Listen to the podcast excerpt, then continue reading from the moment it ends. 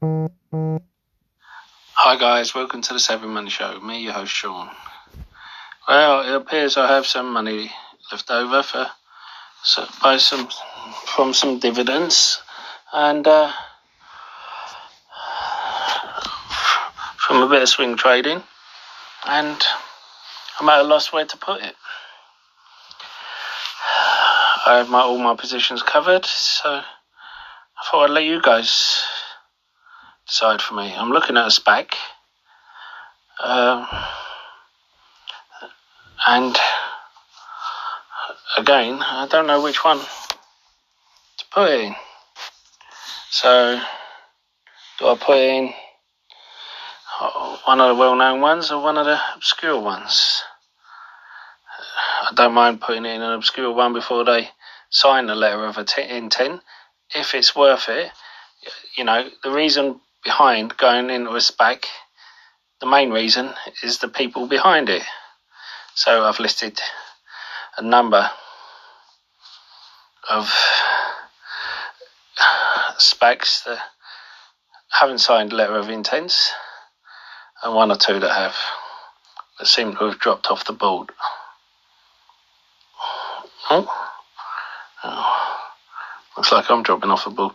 Now, have RMG Acquisition Corp. And basically, with these SPACs, you've got to make sure you do. Oh, that was me proving my point. You've got to make sure you have Acquisition Corp after name because so many of them, you just put RMG and your broker could end up buying the wrong one. And you could wonder why it hasn't gone up. For instance, I just put RMG in, and you have a large amount of different things coming up.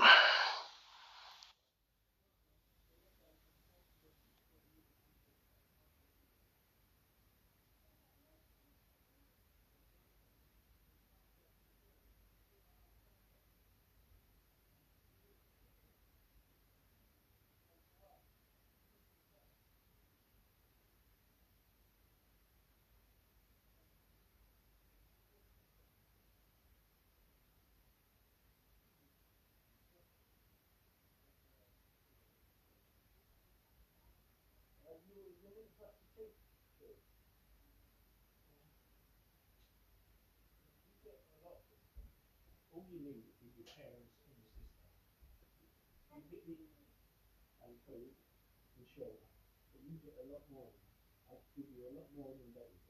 And sometimes I regret giving you it because it sometimes it comes through. And, uh, I try to give you the best, you get.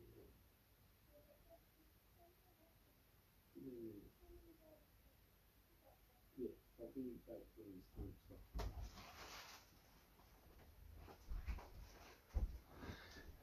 No, don't forget to check out my other podcasts and keep listening.